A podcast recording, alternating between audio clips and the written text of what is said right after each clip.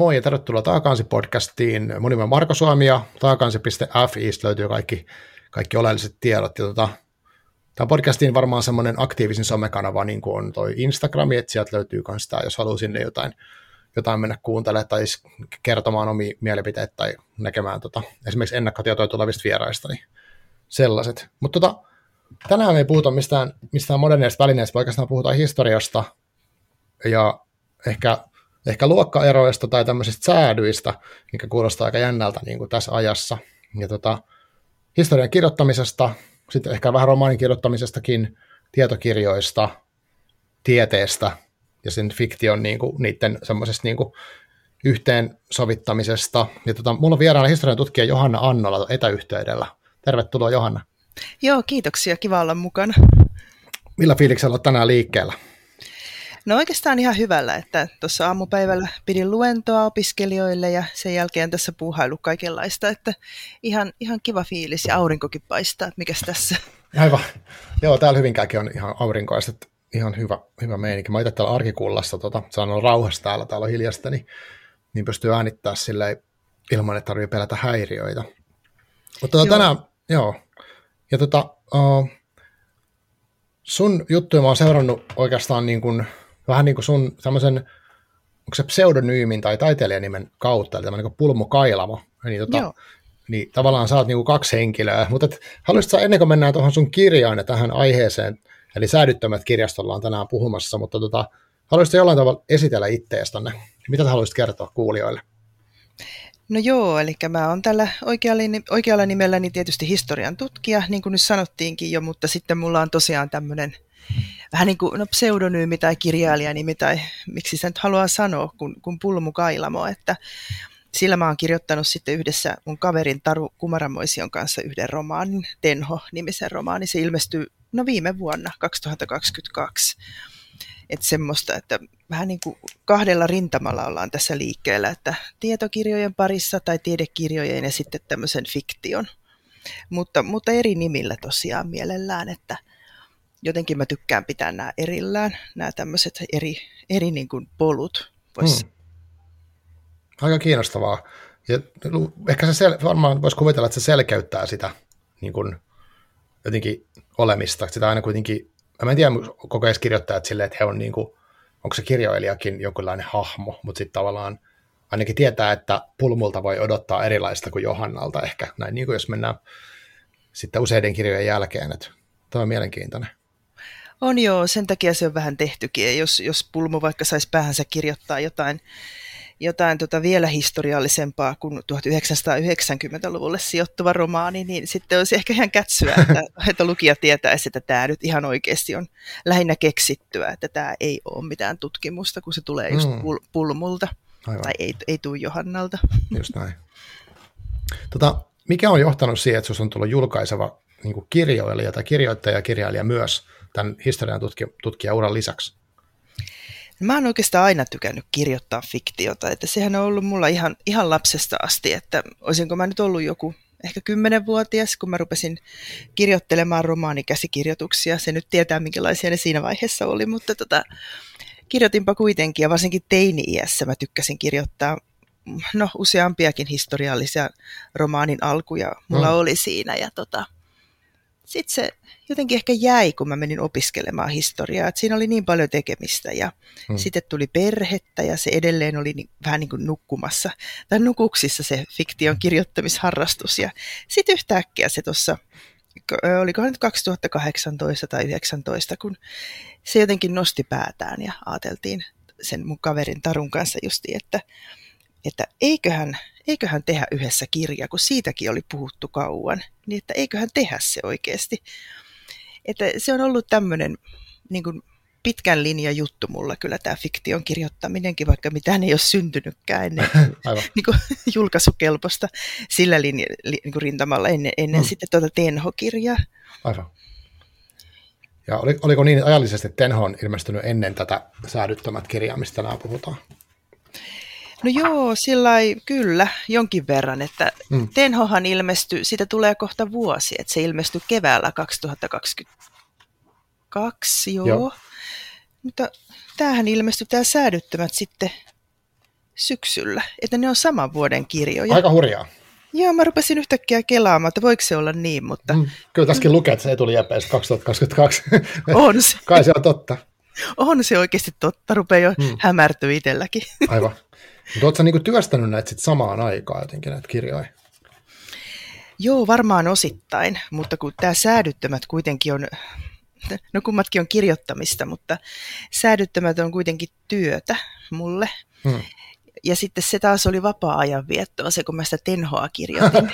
niin, niin, niin, kai ne sitten jotenkin limitty, eikä ne aina ollut ihan samassa vaiheessa, niin kuin samaan aikaan tietenkään. Joo. Että kyllä se onnistui, mutta aika paljon kirjoittamista mahtui sitten siihen, varsinkin siihen niin kuin edeltäneeseen vuoteen tietysti 2021, kun nämä oli tekeillä kummatkin. Niin, voisi kuvitella tosiaan, että kirjoitat päivällä ja sitten kirjoitat illalla tai milloin ikinä sä oot tehnytkään. Tosi, tosi jännä. Ja sitten voi vaihtaa tätä maailmaa tolleen, että on niin kuin... Mutta me sovittiin tuota etukäteen tosiaan, että me ei puhuta nyt tänään siitä tenhoista hirveästi, koska te tosiaan kahdestaan tehnyt sen, että se olisi järkevämpää, että olisitte molemmat paikalla. Mutta musta on niin kuin tosi kiehtovaa, että on tämmöinen niin tupla mm. silleen, että joo. Ö, tota, sitten säädyttämät kirja, niin se tosiaan, no se linkittyy sun työhön niin historian tutkimukseen tosi voimakkaasti, mutta sä sanoit tosiaan, että se on sun työtä, niin oot sä niin tosiaan ihan siis pystynyt työ, tuottamaan tämän niin kuin sun osana sun, siis käytännössä työaikana tai sillä tavalla niin kuin perinteisellä työaikana? No, kutakuinkin. Siinä nyt on vähän semmoista, että, että aika paljon kyllä iltaisinkin, kun tämä ei, silloin kun mä tätä säädyttömiä aloin kirjoittaa, niin se alkoi olla jo vähän niin kuin vanhan projektin päätös ja mulla oli jo mm. uutta tekeillä siinä sitten, niin niiden kanssa oli vähän taiteilemista sitten, että kun, kun piti niin kuin vanhaa projektia saattaa loppuun, joka oli siis tämä säädyttömät kuitenkin, mm. ja sitten oli jo uuttakin, että, että niin kuin välillä kyllä meni semmoiseksi, että tätä säädyttömiä tuli tehtyä sitten illalla myös. Että siinä oli, oli tosiaan kaikenlaista kirjoittamista sinä vuonna ilmassa. Joo. Joo, tosiaan niin kuin tämä säädyttämät on niin, siis tässä on alaotsikkona tämmöinen kuin perheet ja murros pitkällä 1800-luvulla. Ja tota, silloin kun sä vinkkasit mulle tästä kirjasta, niin mä mietin, että että niinköhän tämmöinen voi olla kiinnostavaa luettavaa, niin kuin, tavallaan aidosti semmoinen ennakkoluulo, että miksi mä haluaisin lukea tästä.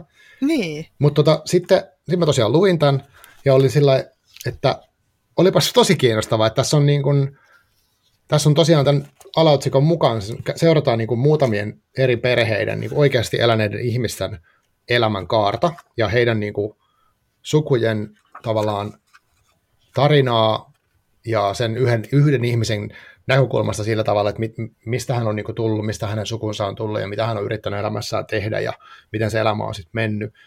Ja sitten jollain tavalla vähän limittyy toisensa nämä kohtaan, mutta nämä on siis ollut oikeita ihmisiä, ne elänyt ja jotenkin sitten tuo sitä niin kuin mulla oli sellainen kokemus, että tämä toi paljon sitä niin kuin tuommoisen 200 vuoden historiaa tosi lähelle jotenkin.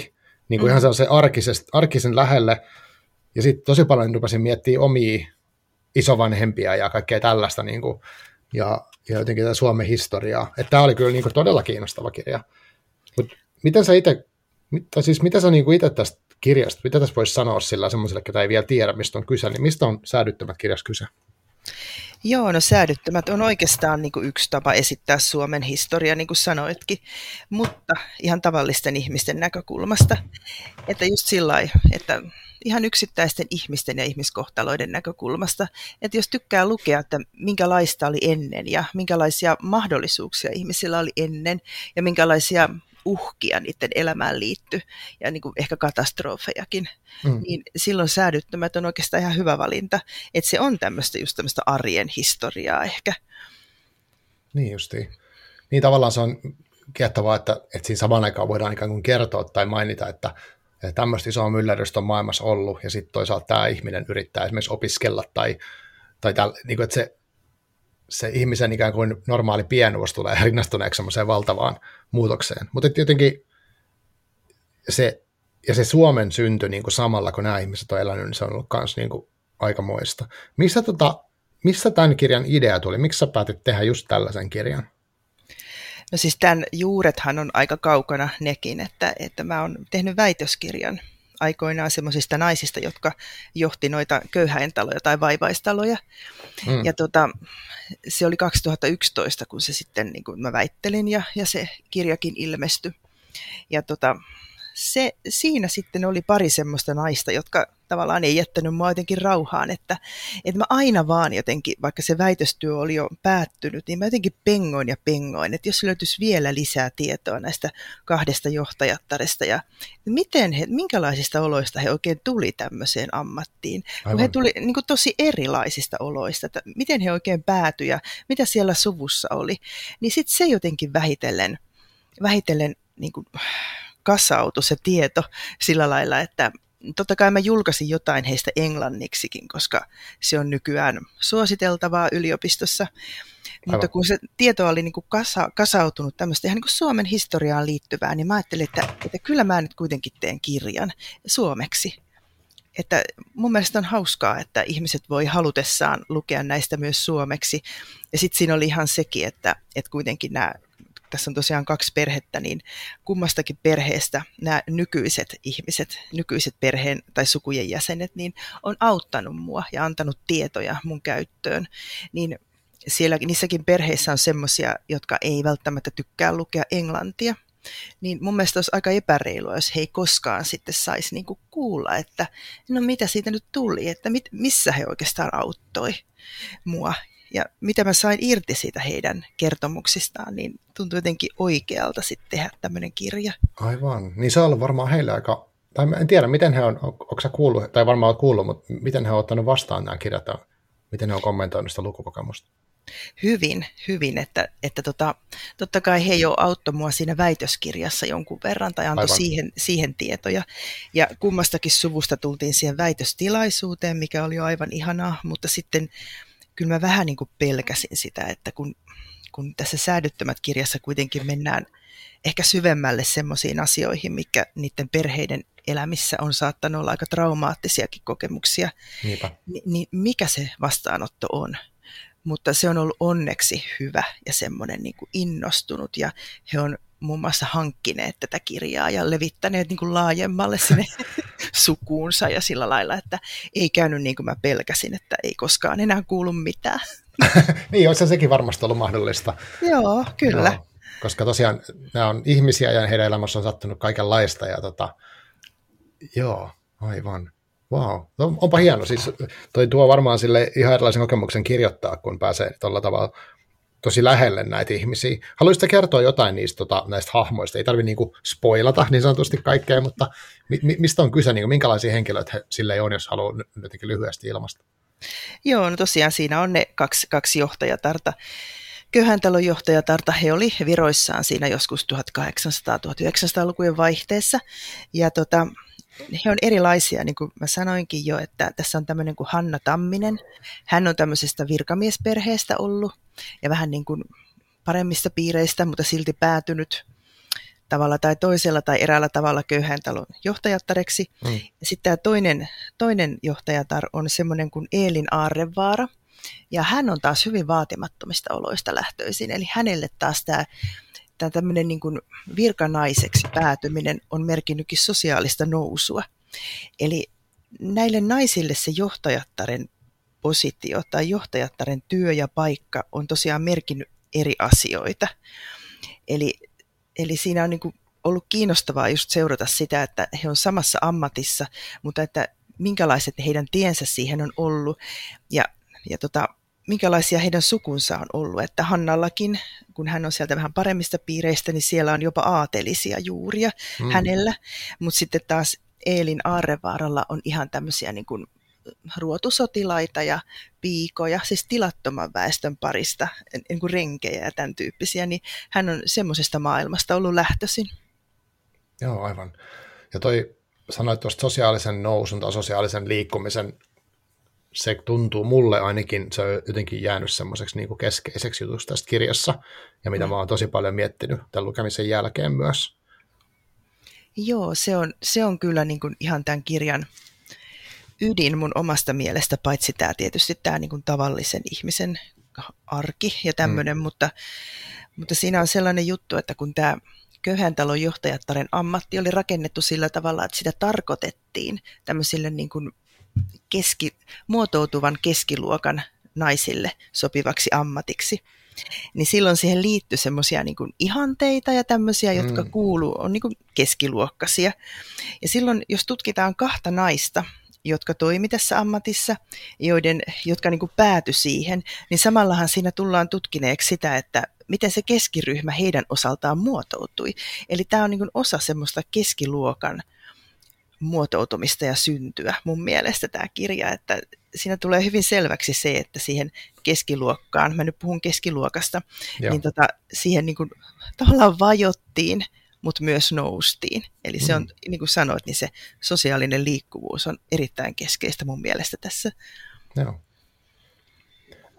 Joo, tota, mä haluan puhua siitä vielä lisää kyllä, mutta tota, mm-hmm. ihan ennen sitä ehkä kiinnostaa tämä, että mm, tässä tämä kirja tavallaan musta on silleen mielenkiintoinen senkin takia, että se kulkee vähän niin kuin romaanin, tai siis se voisi lukea myös romaanina, semmoisena historiallisena romaanina, vaikka se on faktaa. Ja sitten se, se kulkee silleen, että voisin kuvitella, en ole sitä väitöskirjaa tosiaan lukenut, mutta siis voisin kuvitella, että se on niin kuin erilaista lukea, että ei ole semmoista tieteellistä tekstiä, mm. vaan että tässä tapahtumat seuraa toisiaan ja sitten on niin kuin, että, että, että, että tavallaan, ei ta, miten mä nyt yritän sanoa sen, että se, se on hirveän sujuva historiallinen uh, tiede, tietokirja, mutta tota, mit, mitä sä koet itse tämmöisen, niin kun sä oot kirjoittanut myös fiktioa, ja nyt sä kirjoitat niin kuin sujuvaa historiallista tekstiä, niin miten sä niin tämmöisen asian kanssa tasapainoilet? Että se on tarpeeksi viihdyttävää ja kuitenkin pysytään faktoissa, vai onko se edes vaikeaa? No ei se välttämättä ole vaikeaa, ja tämmöisessä kirjassa, kirjassa jossa niin kun saat tehdä semmoisen kuin haluat, mm. niin se on, silloinhan, niin, silloin voi päättää, minkälainen siitä tulee tavallaan, että ja tässä säädyttömien kohdalla mä heti päätin, että mä teen tämmöisen kokeilun. Että tosiaan se väitöskirja on vähän erilainen ja tieteelliset artikkelitkin, mitä mä oon julkaissut, niin ne on ehkä erilaisia. Totta kai mä nyt yritän nekin kirjoittaa kiinnostavasti, mutta Aivan. kuitenkin siinä nyt on mm. vähän, vähän niin kuin se, jotenkin se muoto kauhean mm. määrätty ja tämmöinen niin tässä mä päätin, että mä kokeilen sitä, että mä teen tästä vähän niin kuin historiallisen romaanin. Ei tässä nyt mitään vuoropuheluita tietenkään Joo, ole sillä tavalla, mutta, mutta kuitenkin, että niin paljon kuin on mahdollista, niin mä tuon siihen semmoisia elementtejä. Että niin paljon kuin on mahdollista ilman vuoropuheluja ja sitten taas mitään keksittyä. Hmm. Että, että jos mä spekuloin jotain tässä kirjassa, niin mä kerron kyllä sen, että ei voida tietää varmasti tai näin. Aivan. Mutta se oli mulle itselle mielenkiintoinen kokeilu. Ja sitten mä, mähän sijoitin myös itseni tässä tähän kirjaan sillä tavallaan sen tutkimus, osaan sitä tutkimusprosessia siihen niin semmoisiin pien, ihan pieniin mm. väli, välilukuihin, ihan tyyliin puolen sivun mittaisiin pätkiin, jossa mä niin kerron siitä, että mm. Minkälaista oli vaikka käydä siinä kaupungissa, jossa Hannan perhe oli asunut ja hautausmaalla, jossa tyyppi X on haudattuna. Et mä halusin jotenkin semmoistakin fiiliksiä tuoda tähän kirjaan, mikä ei sekään ole välttämättä tavanomasta historiallisessa mm. niin tiedekirjassa varsinkaan. Kyllä. Onko tämä tämmöistä, niin on, onko sulla joku esikuva siihen, että et, et sä halusit nimenomaan tämän tyylistä ja tuoda just ittees mukaan, vai mistä, se, mistä tämä niin ajatus tulee? Joo, kyllä mulla on. Kun mä yhtäkkiä nyt rupesin miettimään, että kun on semmoinen kirja kuin Virginie, Mm. Ja tota, se kertoo siis äh, historial, tai niin kuin historian tutkijasta, tai mä en ole ihan varma, onko hän niin kuin historian tutkija, mutta Joo. hän selvittää erään, eräässä maalauksessa olevan, tota, siis Albert Edelfeltin rakastajattaren tarinaa, eli tämmöisen mallina olleen naisen tarinaa, ja hän, hän niin kuin, Anna Kortelainen on siis kirjoittanut tämän kirjan. Ja tota, hän tuo myös itsensä mukaan tähän, tähän kirjaan ja kertoo siitä tutkimusprosessistaan ja mitä, miltä hänestä tuntuu se. Joo. Ja tämä, tämä Virginie on mulle ollut niin kuin jonkunlainen, mä oon sen kauan sitten lukenut ja se on jäänyt mulle mieleen, niin se on ollut jonkunlainen esikuva ehkä tälle kirjalle, vaikka ehkä Anna Kortelainen on enemmän vielä läsnä siinä omassa mm. kirjassaan mm. kuin minä tässä, mutta että se oli todella vaikuttava lukuelämys silloin aikoinaan. Mm. Aivan.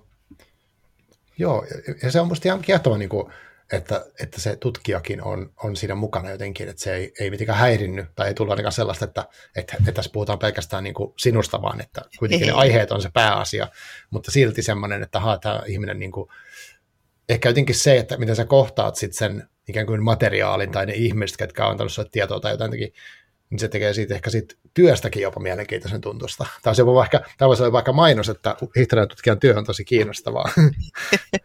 niin, no kyllä joo, että, että en nyt tiedä, käskisinkö tai kehottaisiko ketään ryhtymään alalle, kun mm. siinä, on, siinä on omat vaikeutensa, mutta itselle se tietysti on aina ollut ihan haaveammatti ja mielenkiintoista. Ja, ja, ja se on ihan, ihan kiva, jos se välittyy niin kuin mm. kirjan sivuilta, että, että työ voi olla mielenkiintoistakin. Mm.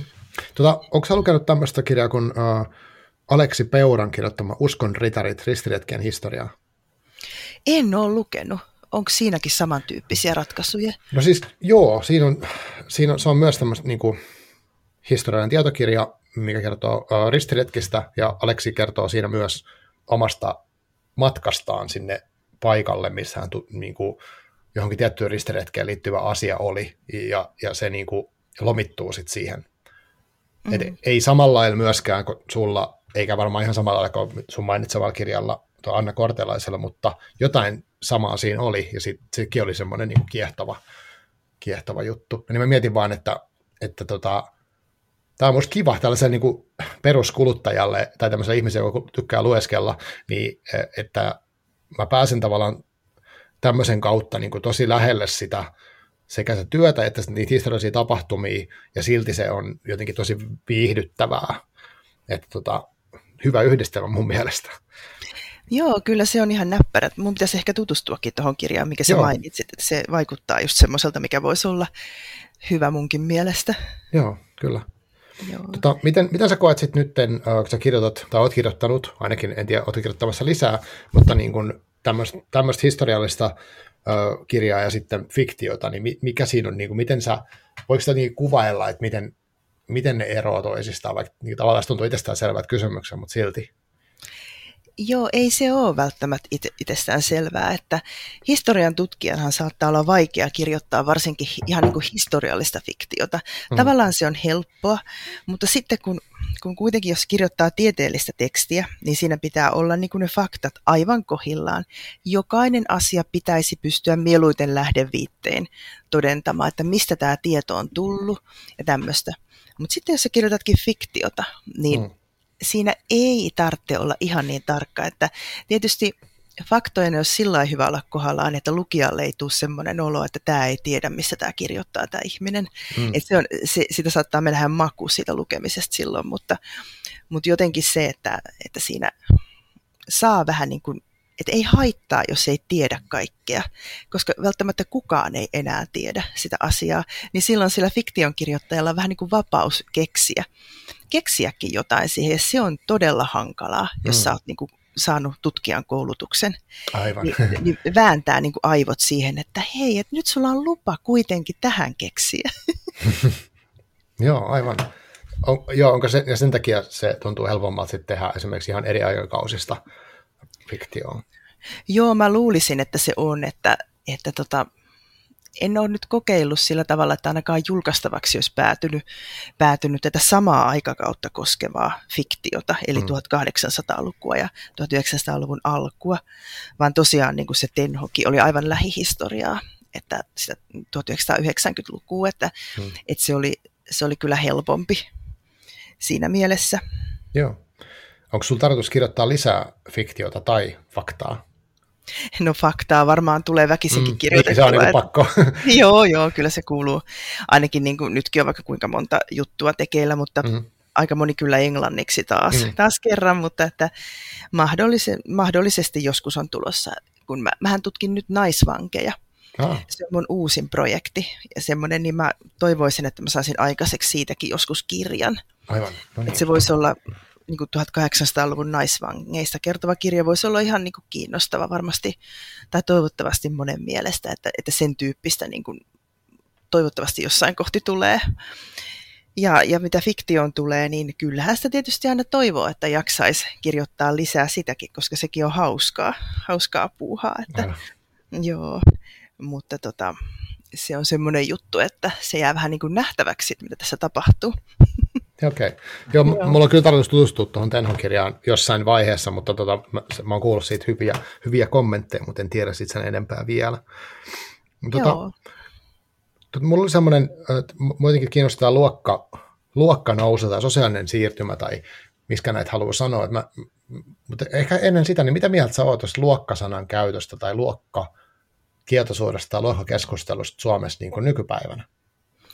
Joo, se on kyllä vähän sillä hankala, kun luokka No niin, kun jossain kohtihan ajateltiin sillä tavalla, että Suomessa ei ole luokkia. Että tämä on niin tasa-arvoinen yhteiskunta, että täällä ei ole yhteiskuntaluokkia, mutta, mutta sitten kuitenkin tutkimuksessa on nostettu esiin niin, niin kuin ihan luokkaeroja ja tämän tyyppisiä.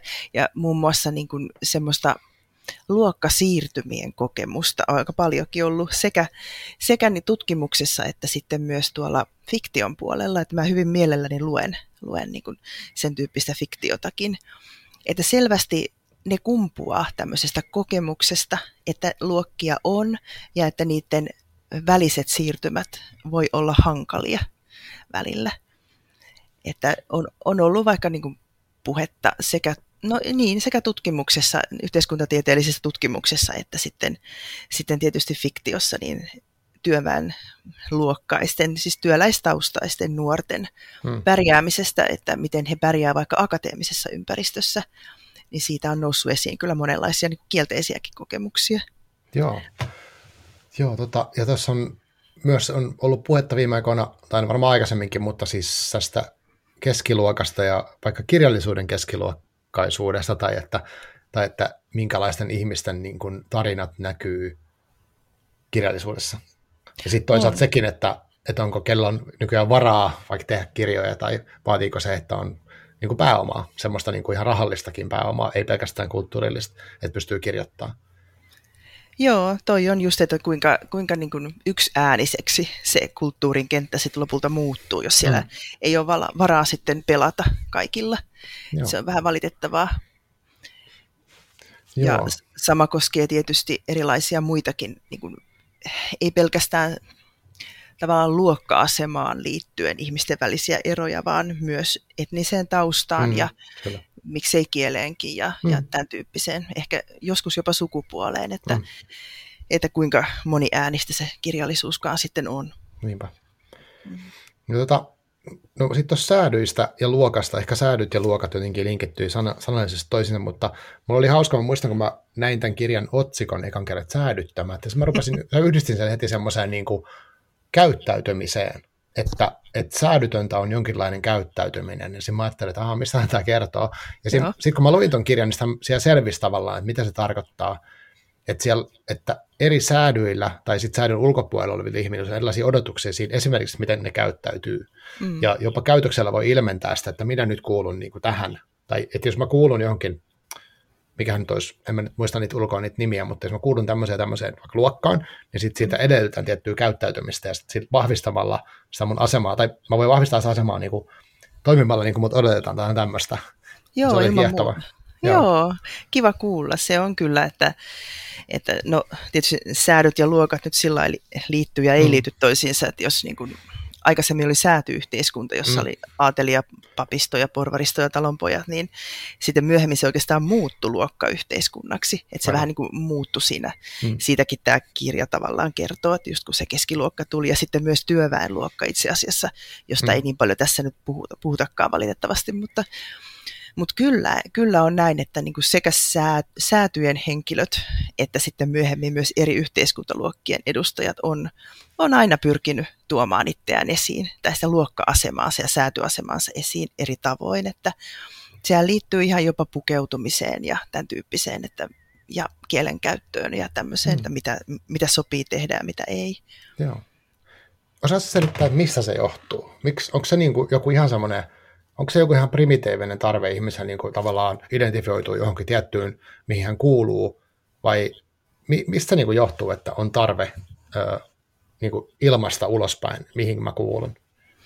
No joo, se on varmaan osittain sitä, että ihminen kuitenkin on lauma eläin just, että, mm. että siinä on sitä tarvetta, mutta sitten kyllähän siinä on myös sitä, että, että ylemmät yhteiskuntaryhmät hän se usein määrittelee, että mikä on semmoinen normi tai mikä on, millä viimeistään pystytään tekemään ero niihin alempiin ryhmiin. Aivan.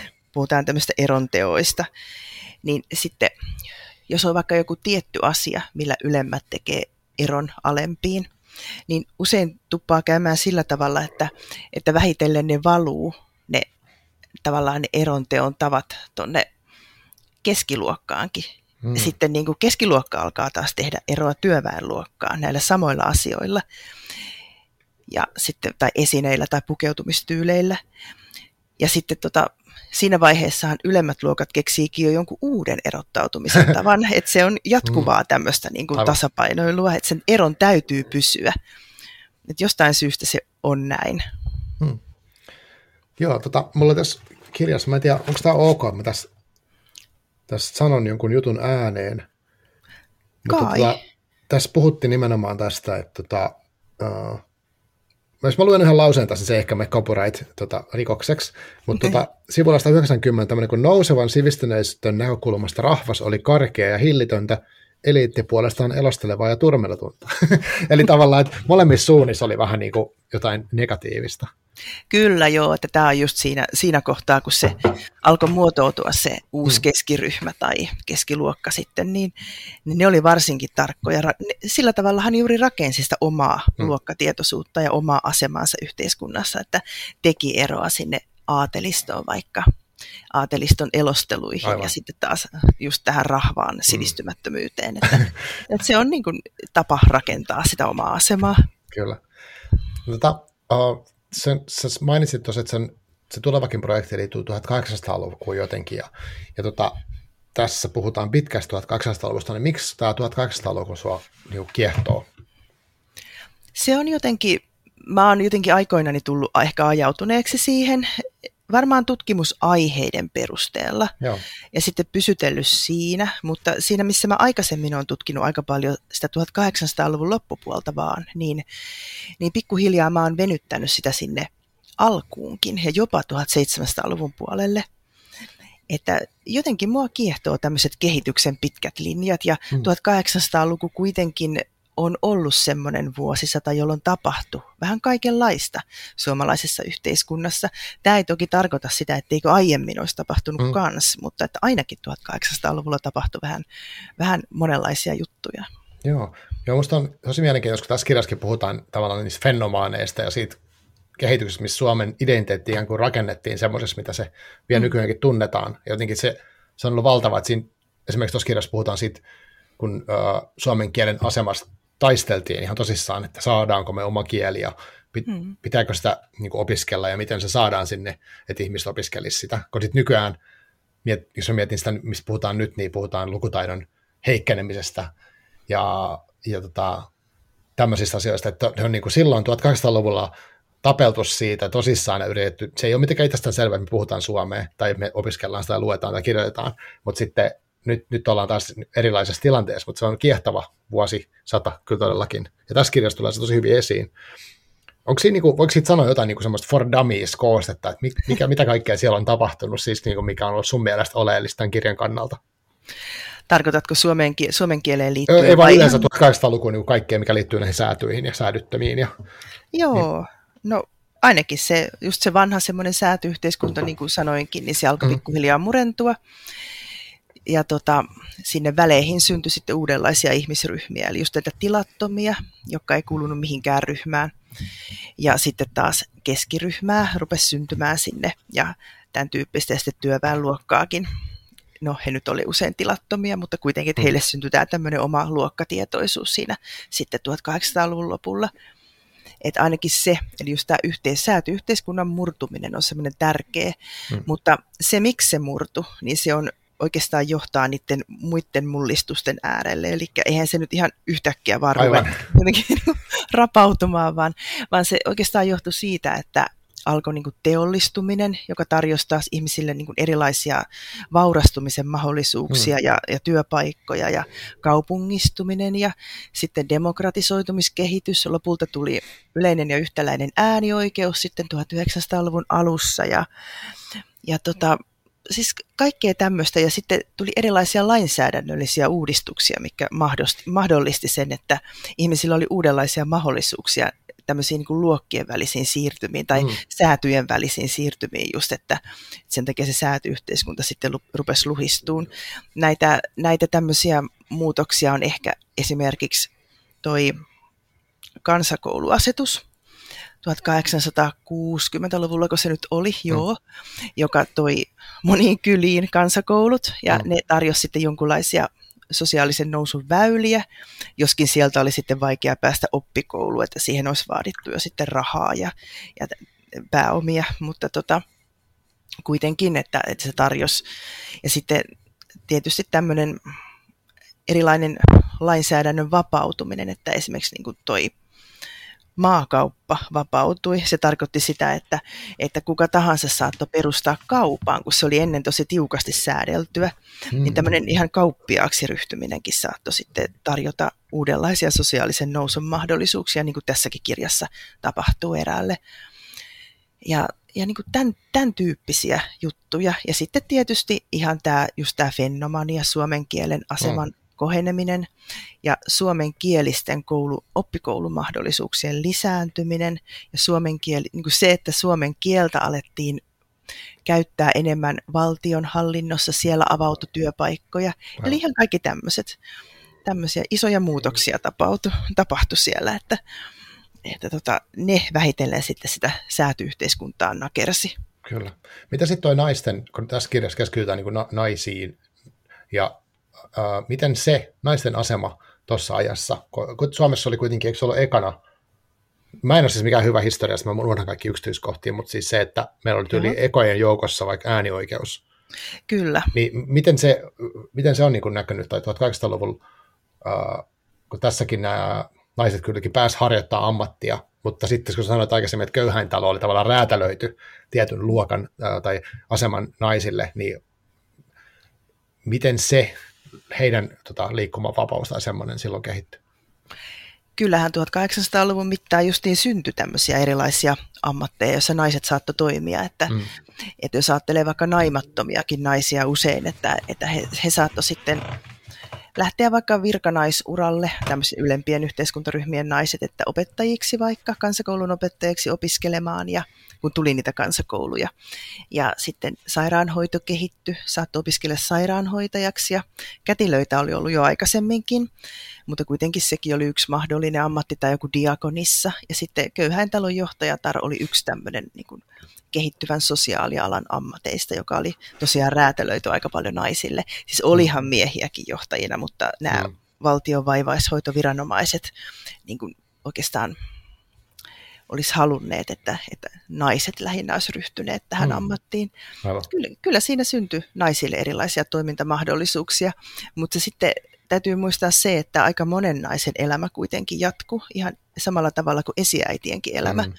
Eli jos ajatellaan vaikka tilattoman väestön edustajia, niin tässäkin on semmoisia, Eelin Aarrevaaran suku justiin, että siellä on aika monta sukupolvea piikoja. Aivan. Ja tietysti torpparin vaimoja ja tämmöisiä, että he, he niin kuin eli niin kuin ennenkin hmm. on, oli eletty, että ei se heidän kohdallaan välttämättä heti ainakaan näkynyt, että kaikki ei päässeet kouluun eikä tämmöistä.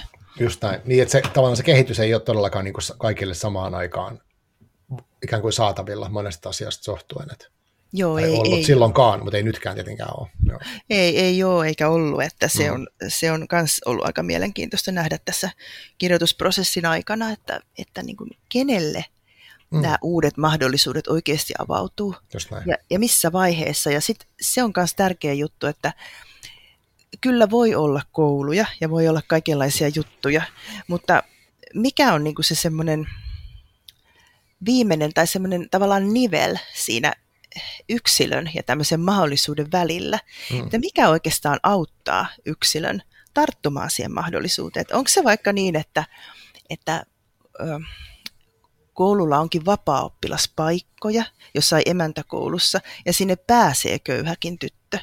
Vai onko se niin, että joku sukulainen auttaa kouluun tai joku tämmöinen, että, että mikälaisia ne semmoiset epäviralliset tukiverkostot on tähän aikaan yhteiskunnassa, jotka auttaa yksilöä tarttumaan uusiin mahdollisuuksiin. Et se on myös ollut tosi kiinnostavaa. Ja just se, että kenellä näitä sitten on, näitä verkostoja ja kenellä ei. Hmm. Toi on todella kiinnostava näkökulma. uh, nyt mä oon tällä viikolla nähnyt semmoisen Hesarin otsikon, missä tästä taas puhutaan, että, että siinä puhuttiin niin kuin siitä, että miten oma tausta vaikuttaa. Olisiko, oliko se just niin kuin akateemisen, akateemisessa maailmassa, että miten sitä vaikka häpeää ikään kuin sitä omaa taustaa, jolloin saattaa vaikuttaa niin kuin monella tavalla. Ja toi on käynyt mielessä, niin kuin, ö, ei suoraan tähän luokkaan liittyen, mutta vaan tosi moni kirjailija on näissä haastatteluissa, näissä podcasteissa, niin sanonut, että, että jossain vaiheessa elämä on ollut joku henkilö, joka on ikään kuin vähän tuupannut tai osannut tukea oikealla tavalla siihen niin kirjailijan uralle. Ja mm. tuosta tuli vaan mieleen tämä, niin kuin, että, että varmasti tosi merkittävä juttu ja vaikeampi tutkia. On, että ei sitä aina pysty osoittamaan sormella, että toi se oli, mutta, niin. mutta niitä on ollut ja toi on niin tärkeä pointti mun mielestä, kun aika usein tutkitaan yhteiskuntaakin sillä lailla, että tuli tämmöinen laki ja tämmöinen laitos ja tämmöinen ja tämmöinen, ja sitten unohdetaan kokonaan ne ihmiset, että niin. oikein miten ne saa kiinni niistä. Mm, niinpä. Mutta tuosta häpeästä piti vielä sen verran, että, että kyllä niin kuin siinä just tällä Eelin Aarrevaaralla, mm. joka kohosi sieltä tilattomien parista johtajattareksi, niin hänellä oli kyllä matkan varrella pikkusen semmoisia ongelmia. Häneltä on säilynyt kirjeitä ja hän, hän niin kuin niissä kirjeissä avaa sitä, että häpeäänsä siitä, että hän ei ole sen koulutetumpi. Tai että hän, hänellä ei ollut mahdollisuutta käydä kouluja. Hän kävi kyllä kansakoulu, mutta oppikouluun ei mitään mahdollisuuksia. Että hän joutui sitten hakeutumaan käytännön aloille ja sitä kautta sitten johtajattaren ammattiin, mutta tota, kuitenkin, että hän jotenkin mainitsi sen useampaan no. otteeseen eri ihmisille ja varmaan jollain tavalla häpeskin sitä. Hmm. Joo, toi on mielenkiintoista, mikä se ihmisen kokemus voi olla omasta elämästä tai tekemisestään, vaikka sitten esimerkiksi näissäkin tarinoissa nämä ihmiset on tosissaan yrittänyt ja tehnyt kaiken näköistä ja niin kuin, siirtynyt sosiaalisesti mm-hmm. uh, sen ponnistelun ansiosta osittain, ja sitten tota, sit kuitenkin voi kokea sen, että no ei ollut tarpeeksi hyvä ja sitä ja tätä, että se on se häpeäkin niin aika universaali kokemus vissiin on. Että, mutta liittyykö oh. se häpeä sun mielestä, onko se linkissä jotenkin näihin luokka- tai sääty- tai tämmöisiin siirtymiin, että onko, se, onko sitä enemmän tai vähemmän, vaikka sitten jos on ikään kuin niin sanotusti syntynyt vaikka yläluokkaan tai keskiluokkaan, kuin että siirtyy sinne?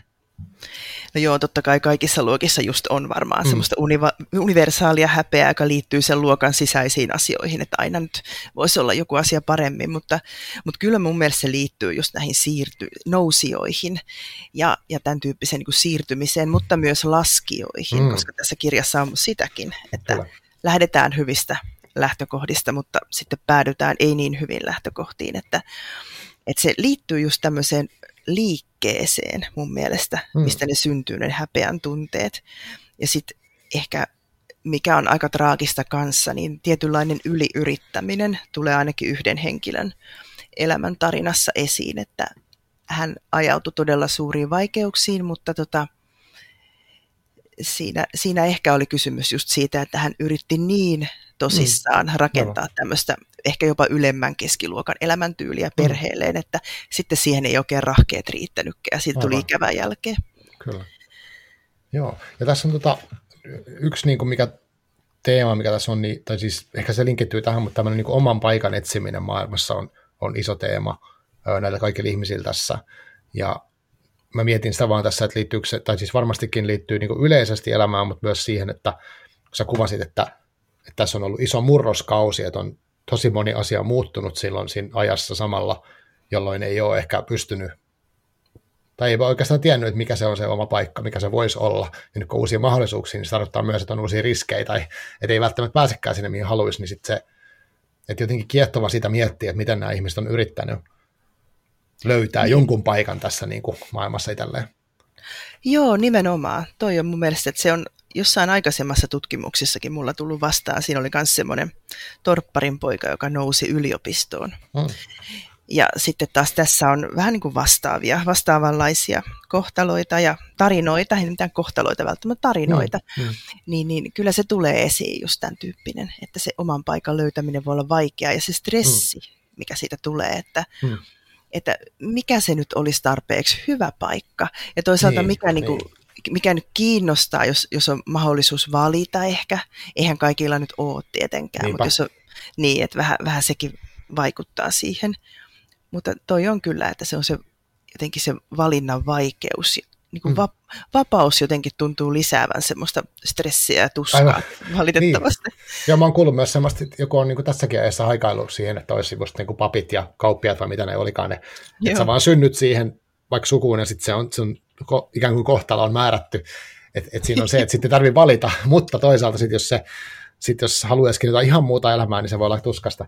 Mutta tota, yksi toinen, mikä oli, tai mikä mulla jotenkin mietitytti paljon, oli se, että nämä henkilöt tässä, niin ne pyrki niin jollain tavalla, heidän suvussaan pyrittiin varmistamaan sille tulevalle sukupolvelle, eli lapsille, jollain tavalla lisää mahdollisuuksia, tai että heille tuli sitä ainakin se, että jos ei itse nyt niin, kuin, ikään kuin niin sanotusti lainausmerkissä onnistu, mm. vaikka siirtymään johonkin ö, asemaan tai jotain tämmöistä, niin sitten yritettiin ne lapsille varmistaa se. Kyllä, ihan viimeiseen asti, että, mm.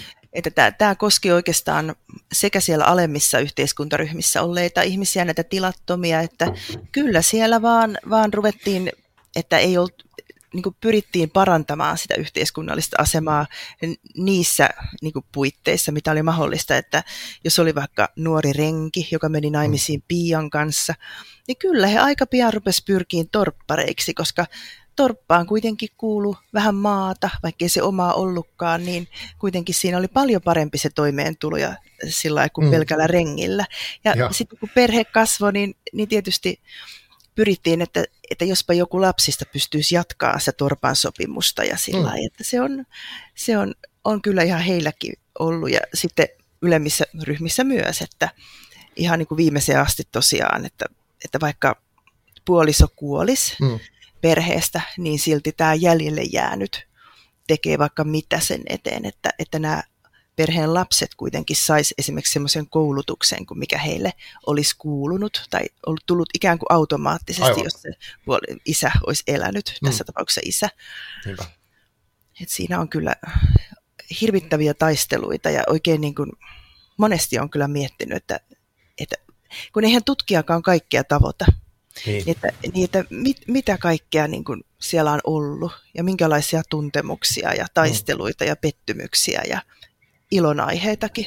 Niinpä. Joo, vaikka, vaikka tuossakin sä olit päässyt käyttää, eikä ollut kirjeitä, oliko päiväkirjojakin jopa, mutta paljon semmoista niin kuin itse Joo. tehtyä materiaalia, niin siltikin totta kai siitä jää se paljon, paljon niin kuin näkemättä ja kokematta, siis niin kuin saavuttamatta. Joo. Kyllä jää, ja varsinkin niin kuin siinä näissä suvuissa ne tavallaan varhaisempien polvien, niin eihän heiltä ole säilynyt oikein mitään niin, aivan. itse tuottamia lähteitä, että ne alkaa olla siellä lähempänä 1900-luvun koittamista sitten, kun on jotain. Mutta kyllähän ne tietysti on ihan kullan arvoisia. Niinpä. Mm. Joo, tota, mulla tuli yksi ajatus tuossa äsken mieleen, mutta mä taisin sen... Aa, niin, niin siis tämä oli vähän tämmöinen, mä näin semmoisen meemin, missä oli tota, tuohon liittyy tuohon siis parempien olojen rakentamiseen tulevalle sukupolvelle joku tämmöinen niin kuin, hahmo, joka ensin sanoo lapselle, että ei olen yrittänyt kaikkeen, että sinulla olisi niin kuin, pehmeämpi tämä elämä tai jotain. Ja sitten siinä toisessa ruudussa se oli, että miksi olet tällainen pullamössä, että kun sinun elämäsi on niin pehmeä. et, joo. joo, mutta et se on semmoista huumoria, mutta siis sille, että mielenkiintoista myös tuommoinen, että se tuntuu, että se on edelleen niin kuin universaali joku juttu, että, että haluttaisiin, että, että niin kuin, että joku ainakin oma, oma kärsimys vaikka ei kohtaisi enää seuraavaa sukupolvea. Joo, kyllähän se on aika luonnollistakin, mm. mutta, mutta tosiaan on kyllä tätä, niin kuin, sitä on aina ollut sitä valitusta, että, että niin kuin nuoremmille, että te olette tämmöinen, niin. tämmöinen niin kuin, te ette tee mitään. Ja Just näin. Toista se oli ennen. kyllä, kyllä. joo, joo. Uh, miten tota, sun, sä oot tutkinut tätä aihetta pitkään, ja, ja niin kuin tehnyt tämän kirjan, ja sitten nyt, jos sä mietit, niin onko tämä kaikki tutkimus jollain tavalla, tai siis niin kuin, mitä sä oot oppinut, tai ajattelet sä eri tavalla niin kuin nyky, nykyelämästä tämän takia, tai onko se, vaikuttaako tämä sun semmoiseen niin kuin, ajatukseen just esimerkiksi yhteiskuntaluokista tai sosiaalisesta noususta tai liikkuvuudesta tai näistä niin kuin eri, eri pääomista, niin kuin kulttuurisesta, sosiaalista, mitä näitä onkaan, niin No joo, kyllähän tietysti niitä oli tottunut aiemminkin jo miettimään mm. ja sillä lailla, että ne, ne nyt kuuluu, ne on kulkenut siinä mukana ja, ja sillä lailla, mutta että ehkä enemmän on tullut sellainen, sellainen mulle tästä tämän kirjan myötä, että, että havainto siitä, että historian tutkija ei voi tietää kaikkia, joo, ja se on välillä turhauttanut, mm. mutta sitten sekin, että, että minä en voi tietää kaikkia niin kuin kanssa ihmistenkään arjesta, että niin kuin tässä nykyajassa tietenkään, että, että ikinä ei voi tietää, mitä ihmisillä on siellä taustalla. Aivan. Ja, ja tällaista, että, että saa olla kyllä varovainen ja sillä aika herkät tuntosarvet, ettei vahingossa sitten jotenkin sano pahasti tai, mm. tai tämän tyyppistä, että jotenkin semmoinen ehkä. Aivan. Ja sitten semmoinen historian henkilöihin liittyen taas on tullut, että kun mehän helposti ajatellaan, että ei onnistunut, ei edistynyt ton suvun tarina, joo, epäonnistu, no pysy piikana, ei ollut mikään. Niin sehän on vain meidän näkökulma, tämmöinen edistysuskoisen mm, ajan niin näkökulma justiin. oikeastaan, että ei me voida tietää, miten he itse koki silloin menneisyydessä sen elämänsä, että oliko se heidän mielestä onnistunut. Niinpä. Että jos Pian tyttärestä tuli piika ja hän sitten eli elämänsä ja kuoli, ei noussut sosiaalisesti millään niin. tavalla, niin, niin ei se välttämättä tämä nainen kokenut sitä mitenkään minkäänlaisena epäonnistumisena, vaan mm. saattoi ajatella, että hänellä on ollut hyvä elämä, hän on tehnyt koko elämänsä ahkerasti töitä ja hän on saanut perheen ja tämän mm. tyyppistä, että täältä nykyajasta ei kyllä kannattaisi ihan hirveästi heitellä tuomioita taas sinne menneisyyteen mm. tai niin kuin pakottaa semmoisia ajattelumalleja, Joo. mitä, mitä niin kuin kaikilla ei välttämättä ainakaan ole ollut. Niin on aika mielenkiintoinen, että se edistysusko on vain yksi näkökulma elämään. Että... Niin. Aivan. Uh, miten sitten, tota, kun historia on jotenkin tavallaan tavoittamattomissa, vaikka se on sit saatavilla tolleen niin tutkimuksen kautta jotenkin, niin mm, mitä sä, onko sulla joku tämmöinen niin historia, niin filosofia, mitä sä, mitä sä kuvailet historiaa, koska uh, eikö se ole kuitenkin tavallaan sitä, on, tai onko sen sun mielestä niin, että jokainen tutkija tavallaan, tai jokainen ihminen, joka tutkii sitä, niin jotenkin se tulkitsee sitä jotenkin oman niin kuin oman kautta kuitenkin. Että onko se, niin kuin, se tavallaan se todellisuus, niin mitä siitä pitäisi ajatella?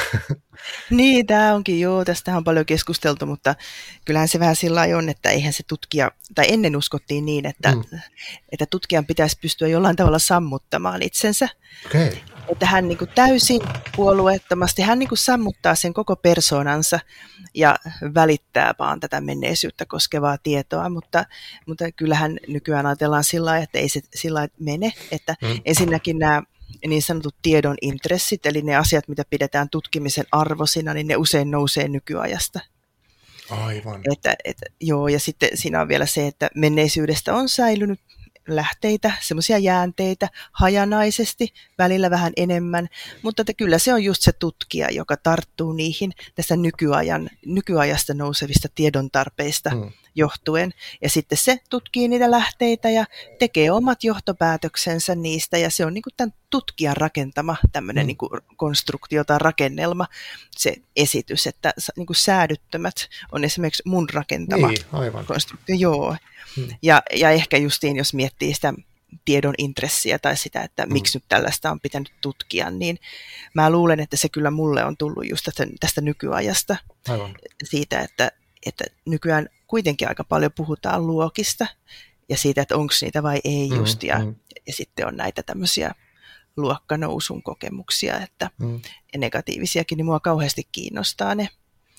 Ja yksi juttu on kyllä tietysti liittyy ehkä vähän tämmöiseen henkilökohtaiseenkin taustaan, että, mm. että mä oon itse vakaasti talonpoikaistosta lähtöisin aika lailla tai mm. niin kuin NS korkeintaan, jos nyt tällä haluaa arvottaa, että sieltä on lähdetty koulun penkille ja vähitellen sitten hankittu koulutusta ja akateemistakin ammattia, niin ja siitä on tullut semmoinen yhdenlainen tarina, että on kouluttauduttu niin mua kiinnostaa jotenkin tämä tämmöinen tarina, että miten se niin näkyy tai miten sitä mm. kerrotaan muualla Kyllä. ja menneisyydessä. Aivan, joo, joo. Tuo on tosi mielenkiintoista. Mä, tota, mä itsekin on siis sellainen kuin, mitähän mä nyt sitten, työväenluokkataustainen, niin kuin mun vanhemmat ja isovanhemmat. Joo, joo. Tai sillä, että mun suvussa on jotain yksittäisiä akateemisia henkilöitä, mutta ne on niin kuin, ei suoraan tässä linjassa ja Hmm. Tai silleen, mitä, en mä, mutta sit, et se, mä tavallaan sen takia on tosi kiehtova mun mielestä tämä miettiä tätä niin kuin luokkaa ja tällaista asiaa. Ja sitten kun tämä linkittyy tähän kirjallisuuteen ja kirjallisuudesta puhumiseen tai kirjoista puhumiseenkin linkittyy helposti, ja yleensä kulttuuriasioihin linkittyy se luokka, että et voi olla vaikka ihmisiä, jotka jotenkin kokee sen, että vaikka kirjoista puhuminen ei ole niiden juttu, koska he on jotain, ja se on musta surullista. On se, on se, ja just se, että kyllä kaikki voi puhua kirjoista. Ja niin, kyllä, todellakin. Ja kuitenkin ei nyt ihan niin yksipuolisia kuitenkaan ole, etteikö nyt mm. jokainen voisi jotain löytää niistä. Juuri näin. Juuri näin. Et se, se on kyllä hyvä pitää mielessä. Joo. Tota, kenen sä toivoisit lukevan säädyttävät kirjan? Oikeastaan ihan, ihan kenen vaan, että semmoisen, jota vaikka kiinnostaa, no sanotaan, että sukututkijoille se ainakin, jos joku sattuu harrastamaan sukututkimusta, niin se on ihan, ihan niin kuin varmaan kiinnostavaa luettavaa, mm. mutta sitten niin kuin ei tarvitse olla mitään su- sukututkimuksia harrastanut, vaan ehkä kuuluu jotain sukutarinoita tai muuten vaan niin kuin kiinnostunut siitä, miten ennen elettiin, niin se voi olla ihan kiinnostavaa luettavaa kyllä semmoisellekin. Sitten niin kuin just niille, jotka on kiinnostuneita tavallisista ihmisistä ja vähän tämmöisistä niin sanotuista tarinoista tai kohtaloista, että miten voi ihmiselle käydä ja miksi voi ehkä joutua vankilaan ja miksi joku ehkä mm. voi päätyä tekemään itsemurhan ja mm. tämän, niin kuin vaikeitakin aiheita ja Kyllä. kuolleita lapsia, ja, mutta myös iloisia, iloisia juttuja. Että oikeastaan niille, joita ihmiset kiinnostaa. Ja en mä nyt ollenkaan niin kuin näin mahdottomana, että joku, joka haluaisi kirjoittaa 1800-luvusta vaikka historiallista romaaniakin, niin, mm. niin, niin saattaisi ihan hyötyä, jos, jos tykkää lukea tuommoisia niin oikeita tarinoita, niin miksei niistä jotain aineksia voisi saada. Niinpä. Joo, että oikeastaan ihan kaikille, kaikille tietenkin suosittelen. Ja niin, niin, niin. aivan, aivan, kyllä. Tota, uh, uudesta projektista, niin uh, onko siitä vielä, mitä sä voit siitä kertoa? Sä kerrot, sä kerrot naisvangeista, mutta myös 1800-luvulla. Joo, kyllä se on nyt ihan visusti mukana se 1800-luku edelleen, että se on just tämä pitkä 1800-luku. Aivan, että aivan. Se on, niin, niin. eh, että se on, alkaa sieltä 1700-luvun puolelta, sikäli kun lähteitä on, hmm. materiaalia säilynyt ja sitten jatkuu sinne 1900-luvun alkuvuosikymmeniin, että aika tuommoinen pitkä ajallinen pätkä, että joo, että naisvankeja mm. siinä ajassa. Mulla on siinä kolme naisvankilaa, mitä ne on ne ainoat, jotka Suomessa toimi tuona aikana, että mm. siinä on Turun kehruuhuone, sanottiin kehruuhuoneeksi, semmoista, mihin laitettiin naisia töihin, niin kuin vapauden menetyksen seurauksena. Sitten on Lappeenrannan kehruuhuone ja sitten on tietysti Hämeenlinnan naisvankila joka alkoi toimia vuonna 1881. Mm. Eli Hämeenlinnallahan on tosi pitkät perinteet tämmöisenä naisvankilakaupunkina. Että niiden, niiden kolmen vankilan, vankilan niin kuin arkistoista olisi tarkoitus, tai niitä pitäisi penkoa ja sieltä sitten tutkia, että miten sitä naisvankilaa oikein on rakennettu ja Joo. minkälaista, minkäla, miten vankilatila on toiminut mm. ja minkälaisia toimintamahdollisuuksia niillä naisilla on ollut siellä ja voisiko sieltä ehkä löytää jotain tarinoitakin sitten, mm. vankien tarinoita. Ja sieltä kyllä löytyykin niitä, että aika, mutta nehän on sitten aika semmoisia karuja, että kun niin moni, niin moni kuitenkin päätyi vankilaan, esimerkiksi lapsenmurhan seurauksena naiset mm. tai, tai tota, oli muuten vaan rikoksen uusioita, että nekin on aika semmoista lohdutonta luettavaa. Kyllä. Joo, mutta tuommoista olisi, tarkoitus kuitenkin tässä nyt jaksaa. no niin, aivan. Joo, tota, miten sitten, ähm, onko sulla sitten, oot sä myös lukija, tai minkälainen, äh, onko sulla lukeva elämäntapa? Joo, kyllähän se on, että tietysti nyt jos nyt ei puhuta niin kuin työkirjallisuudesta, mm. sitähän mä nyt tietenkin luen, mutta että on, mä oon aina tykännyt lukemisesta, että, mm. että kyllä, kyllä aina kun ehdin, niin luen myös niin kuin kaunokirjallisuutta. Onko sulla nyt jotain mennyt viime aikoina jotain semmoista tosi kiinnostavaa, mikä on jäänyt mieleen jostain syystä? No joo, mä luin tuolta Aki Ollikaisen Kristuksen toinen tuleminen kirjan. Mm. Se oli mm. oikein aika, aika mielenkiintoinen ja todella niin kuin voimakkaita kuvia, jotenkin hän maalasi siinä. Joo, joo, mä oon lukenut sen kanssa viime vuonna, kun mä haastattelin hän siellä Turun, ei kun Tampereen kirjafestarein. Niin joo. Se oli tosi kiinnostava kirja, mutta historiallinen myös. No niinpä oli, joo. niinpä oli, mutta en mä pelkästään niin historiallisia Joo. lue, että, Kyllä. Että ja varsinkin jos mä sattuisin kirjoittaa jotain niin kuin historiallista mm. fiktiota, niin silloinhan mä menen semmoiseksi, että mä en pysty lukemaan toisten kirjoittamia niin kuin vaikka samasta ajasta tai, tai näin, että, että ne jää sitten vähemmälle, mutta että tykkään kyllä paljon lukea, lukea tota, ihan niin kuin tavallaan nykymaailmasta kertovia kirjoja. Ja totta kai varsinkin, jos niihin liittyy jotenkin yhteiskuntaluokka.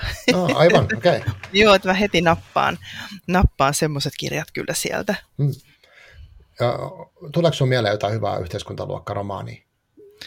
Mitä mun kanssa lukea? No sä oot varmaan lukenut ne kaikki. Mutta viimeksi mä oon varmaan lukenut tämän Kotileikki-nimisen kirjan. Olikohan mä en lukenut sitä. Niin, okei, okay, no niin, heti. Eli Kotileikki. Oliko... Joo, eikä, olikohan se Natalia Kallion, vai kenen se okay. oli sitten, muistinkohan oikein nimeä, mutta, joo. mutta se on ainakin ihan mielenkiintoinen kirja, okay. että se on, joo. Mutta sitten mun toisaalta pitäisi lukea tämä Koneen pelko, romaani. Joo, no se on mullakin ollut silleen pitkä, että toi pitäisi kyllä lukea. Joo, Joo ehdottomasti, että se, se ei tota, Mä en ole sitä jotenkin vielä ehtinyt lukea, mutta se on listalla kanssa mullakin. Mm. Ja sitten on kai semmoinen vähän vanhempi kirja, kun mä en muista, oliko se nimi peräti Lähiöoksennus. okay. että, joo, toivottavasti mä nyt en puhu ihan niin kuin, mutta en mä nyt tuommoista voinut keksiä tässä yhtäkkiä. Mä voin äkkiä katsoa tässä, mulla on tämä Goodreads tässä. Niin, tota, joo, niin, mä sain niinku siitä vinkin tuolla Instagramissa. Anu, Anu Juvanen on kirjoittanut tämmöistä. Kyllä, joo. Okay. Niin, niin sain siitä vinkin tota, Instassa yllättäen Joo, tuolla okay. Kirjagrammin puolella. Niin, niin, niin, niin, se oli mennyt multa jotenkin ohi ja mä ajattelin, että täytyy ehdottomasti lukea se. 2013 on ilmestynyt. Niin, että siitä on jo jonkun aikaa. Joo, no tämä on kyllä mielenkiintoinen. Joo, kun mulla on kuitenkin luettuna kaikki nämä kerrostalo tai perno Aivan. ja kaikki nämä, nämä Joo. jutut. Ja tietenkin sitten myös nämä tämmöiset, ei nyt ehkä niinkään laskusta, mutta mm. no, eräänlaisesta sosiaalisen aseman rakentamisesta kertovat kirjat, niin kuin vaikka West End, että siinähän on siis Sui Vaarlan kirja, että siinähän kuitenkin on tämä tämmöinen perhe kokee sosiaalista nousua ja sitten mm. tuleekin lama, niin mitä sitten tapahtuu? Aivan. 90-luvun lama, että se on ollut, ollut oikein mielenkiintoinen. Ja varsinkin silloin, kun tota, kirjoitettiin sitä Tenho-kirjaa, että sehän sijoittuu osittain samaan aikakauteen, niin silloin mä kyllä luin siis näitä ysärikirjoja nimenomaan. Mm, niin justi. Joo, mutta kaikki tuommoinen yhteiskunnallinen kiinnostaa mua kyllä kans. Joo, joo. Okei, okay, ootko lukenut tämmöisen, kun tota, uh, tämä nyt siis on vähän överi, mutta uh, Tuomas Vimma ja Helsinki 12. Todellakin. Joo. Joo, se on ihan mainio, niin kuin todella överi ja siis tämä uusi media kupla mm, ja tämmöiset, niin se on niin kuin ihan mahtava kuvaus, niin kuin eräänlainen kuvaus siitä, että, että tota, no, siinä, no taas mä mainitsen sen Tenhon, mutta siinäkin mm, tätä mm. uusmedia-alaa pikkusen, pikkusen ah, sivuttiin, mutta, mutta kyllä tämä Vimman kirja on aivan oma, omaa luokkaansa, että Joo. Se on, mä oon varmaan lukenut sen parikin kir- kertaa, koska se on ollut jotenkin... Joo, siis se on ihan hillitön, kun siinä on tämä juttu, että Helsingin Uudenmaan koton pohjoispuoli on jo, on jo niin kuin, ei ole enää sitä oikeaa Helsinkiä, ja siinä on, niin kuin, siinä on tavallaan se luokkaero sillä tavalla, että ne on niin, kuin niin jotenkin, Joo. se, on, se on ihan todella hauska kirja ja se eri, on. erikoinen monella tavalla. Joo, tuli vaan mieleen tästä keskustelusta. Joo, se on todella taitavasti kirjoitettu mm. ja myös niin kuin taitavasti rakennettu tämä kirjoittajan persona. Niinpä. Et se on oikein, oikein hyvä taidon näyte kyllä oma, omassa luokassaan tavallaan. Joo, kyllä. Ja sitten tietysti siskonikirjat luen aina, kun mm. niitä vaan ilmestyy, että Elina Annolan kirjat, että, että ne on niin, hän oli täällä vieraanakin tuossa viime vuonna. Kyllä. Ei kun oliko se viime vuonna, miten tämä menee aika niin nopeasti, mutta kuitenkin joo. Ehkä joo, että, joo, ilman muuta nekin tulee luettua ja Aivan. kaikki niin tämmöiset, jos sattuu tuntemaan niin kuin mm. kirjailijoita, niin tulee kyllä tutustuttua heidän tuotantoonsa. Joo, kyllä. Tota, tämä on ollut tosi kiinnostava jutella. Mä tota, jotenkin mä oon tosi iloinen tästä. Sulla on niinku, jotenkin sellainen tarttuvan innostunut meininki selvästi tota sun tekemiseen, tekemistä kohtaan. Ja se muista välittyy myös tässä kirjassa, että niinku, semmoinen niinku aito kiinnostus niinku siihen aiheeseen. Tai tietenkin pitääkin olla, jos niinku yli kymmenen vuotta viettää tämän aiheen parissa, mutta jotenkin se, on, se tarttuu. Ja, ja tota, musta se on hienoa niinku historiallisessa materiaalissa, kun se, kyllä mä ajattelen, että historiattomuus on kamalaa, että, että vaikka mä en ole niinku ehkä koulussa olla mikään hirveän hyvä historiassa, mutta se, että sitä pystyy lukemaan nyt aikuisena ja niin kuin näin, niin se on, mm. antaa ihan hirveästi. Ja musta on ihan kauheata, että nykykulttuuriskin on semmoisia uh, virtauksia, jossa niin kuin historia ikään kuin halveksutaan ja jotenkin, tai tietoa ja sivistystä, niin musta se on niin kuin hienoa, että, että on tällaisia kirjoja, koska tästä sitten kuka tahansa saa niin kuin tavallaan, että, ah, että, että Suomessa on ollut tällaista, ja toisaalta se on hyvin samanlaista kuin nyt kuitenkin mm. lopulta. Siinä on paljon yhteistä. Niin on. Yritetään löytää oma paikkamme tässä muuttuvassa maailmassa ja niin edelleen, että se ei ole niin kuin, se on tosi kiinnostavaa. Että silleen tämä on ollut tosi mielenkiintoista kuunnella juttuja. Aa, no se on, se on kyllä kiva kuulla. Tietysti on vähän huolestuttavaa, jos tyyppi niin kuin meikäläinen jaksaa olla näin pitkän ajan jälkeenkin vielä innostunut samasta asiasta. Niin. Mutta niin kuin, kyllä, kyllä mä oon innostunut mm. tästä ja sitten mm. siinä on pikkusen ollut sitäkin vaikeutta, että kun, mm. Kun kyllähän näistä ihmisistä varmasti löytyy lisää tietoa vielä, niin. Niin, että, että mihin lopettaa. Että, että niin kuin mä oon joutunut sanoa aika monta kertaa itselleni, että nyt tämä niin loppuu, tämä, tämä tutkimus loppuu nyt, Aivan. mutta sitten kuitenkin aina tulee, että no jos nyt joku blogiteksti kuitenkin, tai että vähän lisähuomioita, että, että se, on, se on kyllä hmm. jaksanut, jaksanut innostaa pitkän aikaa, ja, hmm. ja tosiaan tuo historiattomuus, että eihän se sitä tarkoita, että jos ei koulussa on, niin jaksanut hmm. innostua historiasta tai ei ole ollut hyvä siinä, niin hmm. ei se, ei se niin tarkoita sitä, etteikö kuitenkin olisi taju siitä, että ennenkin on eletty, niin. Että sitten sit jos se puuttuu, niin se on kyllä aika huolestuttavaa mun mielestä jotenkin, mm. että minkälainen perspektiivi siinä tulee maailmaan. Että se on niin. aika erilainen varmaankin. Niin, ehkä. ehkä. Joo. Joo, no tota, niin. Onko sulla jotain, mitä haluat vielä nähdä niin kuin loppuun sanoa? Onko jotain oleellista, mitä pitää vielä mainita säädyttömät kirjasta tai jostain muusta, mikä, mikä haluaisi lopputerveiseksi laittaa? En mä tiedä, mun mielestä tässä sulla oli hyvät, hyvät tota, niin, jutun aiheet tässä kyllä, kun tota, olit nostanut ton, kun mä nimenomaan on itse ajatellut, että tämä on semmoinen niin kuin, luokista kertova mm. tai niin kuin sosiaalisesta liikkuvuudesta Joo, kertova kirja, niin, kyllä. niin se on hauskaa, että se oli ensinnäkin välittynyt mm. sulle ja sitten se, että, että sä myös nostit esiin sitä tähän keskusteluun, että tämä on, tässä on vähän semmoinen tässä kirjassa, että kun tämä kuitenkin kertoo jonkun verran myös niistä köyhäintaloista, mm. niin osa sitten niin kuin alkaa niistä enemmän puhumaan. Ja sekin on ihan fine, mutta mä oon, kun mä sen väitöskirjan tein jo niistä, niin se on mulle pikkusen semmoinen niin vanhempi juttu jo, Aivan. että tämä, tämä tämmöinen luokkanäkökulma taas on itselleni tuoreempi, mm. niin siitä on niin kuin ehkä hauskempi puhua. Mm. Ja, ja se tosiaan nousi tässä kivasti esiin. Joo, mä en tiedä miksi, mutta mulla on viimeisen vuoden aikana tullut tämä asia monta kertaa mieleen, että se on tullut erilaisissa keskusteluissa ja ehkä kirjoissa, mitä mä oon lukenut, ja on miettinyt myös sit omaa, omaa taustaa ja niin kuin yleensä tätä, mm. miten tämä niin kuin täällä menee, niin tota, sen takia tämä on ehkä osa siihen. Mä mietin tuossa, kun sanoit, että historian tutkijakin ikään kuin on itse näen kuitenkin siinä tutkimassa ja suodattaa asioita niin omien kiinnostusten mukaan, niin varmaan se tässäkin näkyy, kun tai joku muu varmaan on kysynyt erilaisia asioita kuin minä, jos on lukenut tämän, tai jollekin muulle tulee erilaisia asioita mieleen tästä kirjasta just. Mutta nyt tänään me puhuttiin näistä, musta oli kyllä oli mielenkiintoista. Oli, oli erittäin mielenkiintoista. Ainahan sitä mielellään puhuu näistä. niin justi. Joo. No, mutta hei, tota, mistä tota, nyt jos, uh, tota kirjan saa toki, mä laitan kirjan linkin tuohon jaksoon, ja varmaan ihan netistä, jos googlettaa, niin löytyy tämä kirja, se voi ostaa sitten tai lainata kirjastosta, mutta tota, onko sulla joku semmoinen sivusto, tai pidät sä yllä jotain tämmöistä, niin kuin mistä sun tulevista projekteista vaikka saa tietää, niin kuin, onko jotain nettiosoitteita tai tilejä, mitä sä haluat seurata? Joo, siis kyllä joo, tämä kirja löytyy kyllä sieltä vastapainon sivuilta ainakin. Joo niin kustantajan sivulta, mutta tota, e, ja muualtakin varmaan sitten, mutta mulla itsellä on kyllä, kun mä pidän blogia, niin mm. niin mulla on semmoinen Tampereen yliopiston sivujen alla. Okay. Se, se varmaan löytyy ihan, ihan niin kuin sillä vankilahistoriaa niin okay. nimellä, jos niin kuin googlaa vaikka. Ja sitten mulla on saman niminen, eli vankilahistoriaa, niin Instatili. Okay. se, se, on, joo, se on ihan avoin, avoin tili, että sitä voi kuka tahansa seurata. Joo. Et siellä mä kerron vankilatutkimuksestani, mutta siellä kyllä välillä on niin kuin vilahdellut myös sitten tämä säädyttömät. Ja joo, että se on vähän semmoinen, mitä nyt milloinkin, mutta enimmäkseen niistä vankiloista, että siellä mä yritän, niin kuin, että sieltä voisi seurata, jos joku on kiinnostunut, että mitä mä teen ja, okay. Ja tämmöistä. Että oikeastaan ne kaksi, se blogi ja sitten se Instagram-tili. Hyvä. Mä laitan ne tonne linkkeinä sitten kans näkyviin.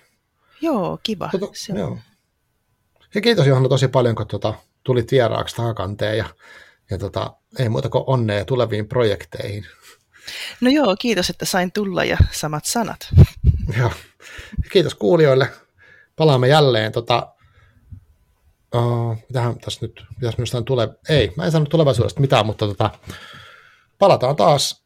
Ja ei kun kaikille lukuinta. Nyt on lukuviikko, mutta itse asiassa menossa, niin hyvää lukuviikkoa kaikille. Yes. Moikka!